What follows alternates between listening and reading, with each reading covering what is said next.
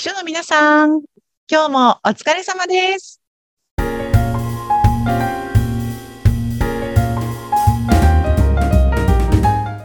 秘書の皆さん、こんにちは。秘書寮編集長佐々木です。ナビゲーターの山口智子です。佐々木さん、今日はなんと、ゲストをお迎えしていますね。わー。はい、ゲストの和子さんです。よろしくお願いします。よろしくお願いします。じゃあ佐々木さんからご紹介お願いします。私とね、今日来てくださってる和子さんなんですけれども、秘書寮を通して知り合うことができまして、いろいろとね、今までセミナーだったりとか、あとランチの交流会などに参加をしていただいている方で、いろいろと秘書寮としてもお世話になっている方です。今日はゲストとしてお迎えしました。現役の秘書さんということですね。そうなんです。はい。ちょっといろいろと佐々木編集長より和子さんへとインタビュー掘り下げていただけたらと思うんですが楽しみにしています。はい、直撃したいと思います。いつもです和ちゃんと呼んでいるんですけれども、秘書歴どのぐらいなんでしたっけ？まだまだ浅くてですね、実は2年ですね。はい。でも2年もあるのですね。そうですね、一応なんとか、2年が経ちました。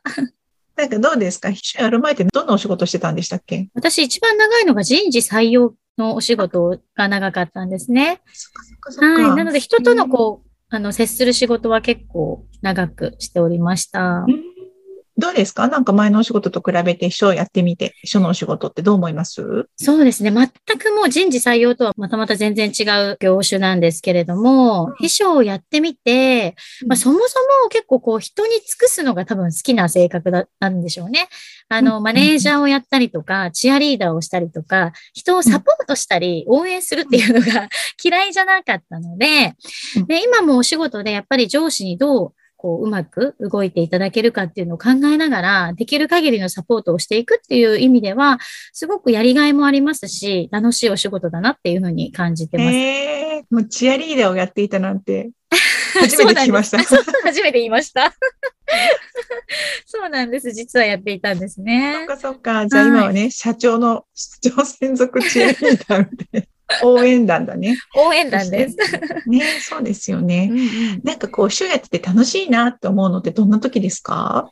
楽しいなって思うのは、やっぱり、基本的には日々はスケジュールの管理だったりとか、っていうのが主になってくると思うんですけれども、なんていうのかな。内部の調整とか、そういうことも多いですよね。で、うまく全てがマッチして、滞りなく、自分の予定をうまくできたりとか、だからやっぱり上司に褒めていただける立ち回りができたときに、もうすごく楽しいなというか、もうやりがいを感じる、ところですね。わかります。もうちょっとガッツポーズしちゃうよね。そうですよね。すごいわかります。なんか逆に一緒やってて、これは大変だなって思うことってどういう時があります？どうなんですかね。日々、もう本当にいろいろプレッシャーと、やっぱりお相手も、執行役員とか社長さんのお相手のお客様なので、すごくVIPなエグゼクティブな方とのやりとりだったりっていうのが増えてきたりするので、メール一つでもすごく緊張しますよね。お相手にご迷惑をおかけしないように、日時が間違えないようにとか、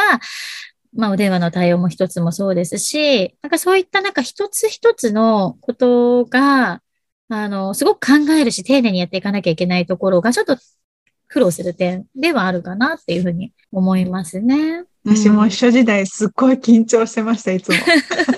そうです。毎日、今でもずっと緊張してます、やっぱり。緊張感はありますよね。わかる、緊張する。本当にわかります。山口さん、どうですか、この秘書の緊張感。私まで今緊張してきましたけども、確かにね、メール一つしても、送り相手の方のことを考えると、エグゼクティブの方だから緊張するんだろうなと思うんですけども、この番組でも、いろんな秘書さん、悩み持ちながら、意外とこの悩みを相談できる相手の、仲間の秘書さんが少ないっていうことも聞いたんですけども、いかがですか、そのあたり。いや、まさに本当にそうで、うちの会社は結構、秘書室っていうのと、各部門ごとの執行役員のそれぞれ秘書だから部門ごと分かれて、私も実は海外本部という一つの本部の中で一人の秘書になるので、本当に相談相手がいないのですね。なので本当に秘書利用の直美さんのこの集まり、食事会だったりとか、いろいろな講座のを受けることによって、そこで他社様の秘書の方とのつながりができて、本当に相談できることができたりとか、もう些細なことなんですけれども、すごい共感し合えたりとか、こういうことあるよねっていうのを共感し合えるだけですごく次また頑張ろうっていうふうに思えるので、もうありがたいなって日々感じてます。はい。秘書利用はどうやって見つけたと言いますか、きっかけはあったんですか？ですね、私の場合は、国際秘書検定を受けようかなと思っていて、その検索をしていたときに、たまたまそのウェブでいろいろな秘書のウェブを探していく中で秘書利用さんを見つけて、なんか面白そうだなってメルマガに登録してみようっていうのがきっかけで、で、また、で、一番最初に行ったのはすごく面白いセミナーで、秘書さんのための数秘術っていうのがありまして、上司との関係だったりとかっていうのを数秘術で紐解いていくっていう内容のセミナーだったんですね。はい。面白そう。すごく面白かったんですよね。で、それを参加したのがきっかけで、直美さんの人柄と、ざっくばらんな人柄と、またいろんな秘書の方の、経験もいろいろですし、ご年齢もいろいろですし、業種もまたいろいろな方とのお話をする機会が持てたので、すごく幅が広がりました。自分の中でも。確かに本当、同じ秘書でね、はい、年代も違ったり、業種も違うと、それだけで刺激を受けるし、またね、共感し合える部分もいっぱいあるでしょうし、いや、なんか、すごくいい集まりですね。本当そうですね。なんか、秘書って深いなって思いました。最初に入社して、コロナ禍でこう入社して、もうなんか本当にスケジュール管理、上司のために、みたいなところだったんですけれども、すごくこの秘書利用を通してもそうですし、また国際秘書検定っていうものだったり、秘書検定っていうのがあるんですけれども、そういうのをこう受けるにあたって勉強することもありますし、何かこう一つじゃないっていうか、正解も一つじゃないですし、業種によってもまだ秘書の立ち位置ってまた全然違ってくるので、すごく深いなっていうふうに、なんか最近2年目ですけれども、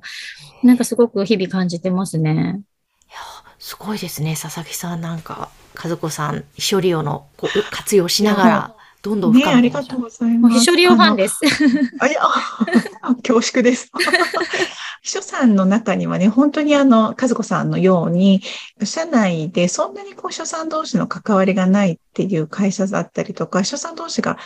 仲が悪い会社さんとかもたまにあったりするんですよね。で、あんまり秘書さんって外に出ていかない、外との交流だったり人脈っていうのをお持ちでない方が多くって、なので、どうしても我流になってしまったりとか、自分の会社の中のことしか知らないっていう方が割と多いのかなと思うんですが、そんな中、カズちゃんはね、積極的に外に出て交流をしようとしていて、そういう姿というのは非常に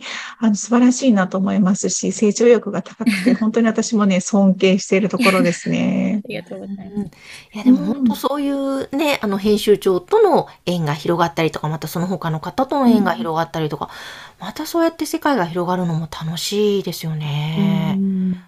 なんかこれから和子さんもっとこういう風にしていきたいみたいな目標とか夢って今あるんですか？今はですね、私が今所属しているところが海外本部なんですね。で、コロナ禍で上司が出張することが少なかったんですけれども、ここに来てちょこちょこまたスタートし始めて、海外に行くことが増えて、で、そこのサポートでやっぱり必須なのが英語力っていうところで、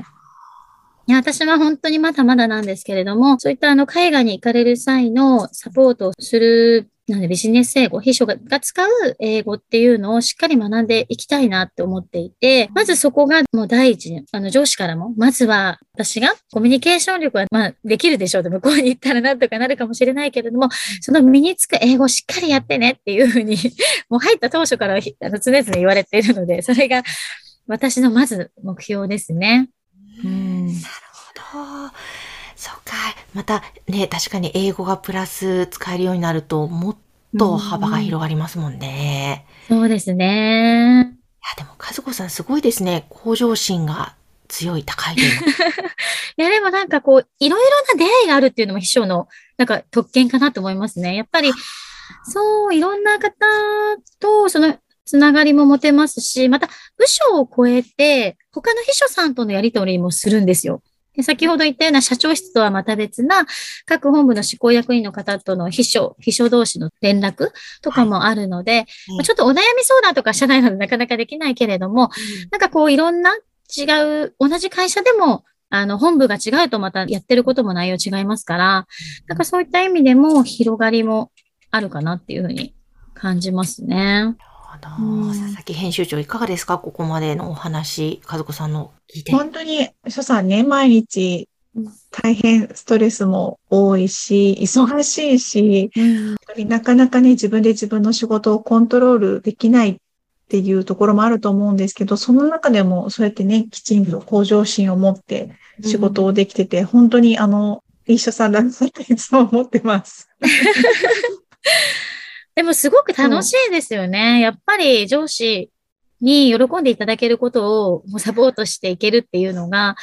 もうすごい楽しいし、やりがいになるなって、日々ね。かずちゃんさ、やっぱり上司の方とのいい関係性が持ててるっていうところもすごいポイントだよね、うん、多分ね、うん。それは大きいですね、やっぱり。ね、そうそう。上司のやり方が全く違いますからね、上司によって。ね、そうそう。すごい。その辺はやっぱりお得意なんですか？それとも工夫して自分で構築されていったんですか？私の場合は、2人執行役員おりまして、また本当に違うタイプなんですね。細かく指示される方と、もう言葉少なに、行間を読んで、一つバーンとこう投げて、それを察して行動してねっていうパターンと、すごいドキドキするんですけど、でもそもそもそういったコミュニケーションだったりっていうのは、むしろ得意分野で、喜んでいただけることっていうのを、そう、こう、関係構築っていうのは、その部分では得意分野なんですけれども、私の苦手とするところは、例えば何か資料を作成することだったり、緻密さだったり、いや本当にそこは、なんか、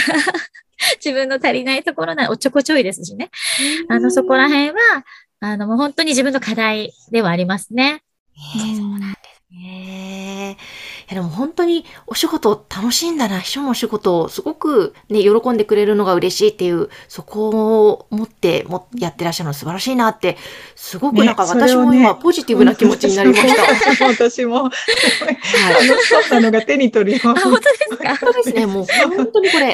ポッドキャスト声からすごく伝わってくると思いますので、きっとね、勇気づけられた方多いんじゃないかなと思います。そうそう。こうやってね、明るい秘書さんが社内にいるってとってもいいことだと思うので、ぜひこれからもね楽しく明るくお仕事していってほしいなと思いますですね。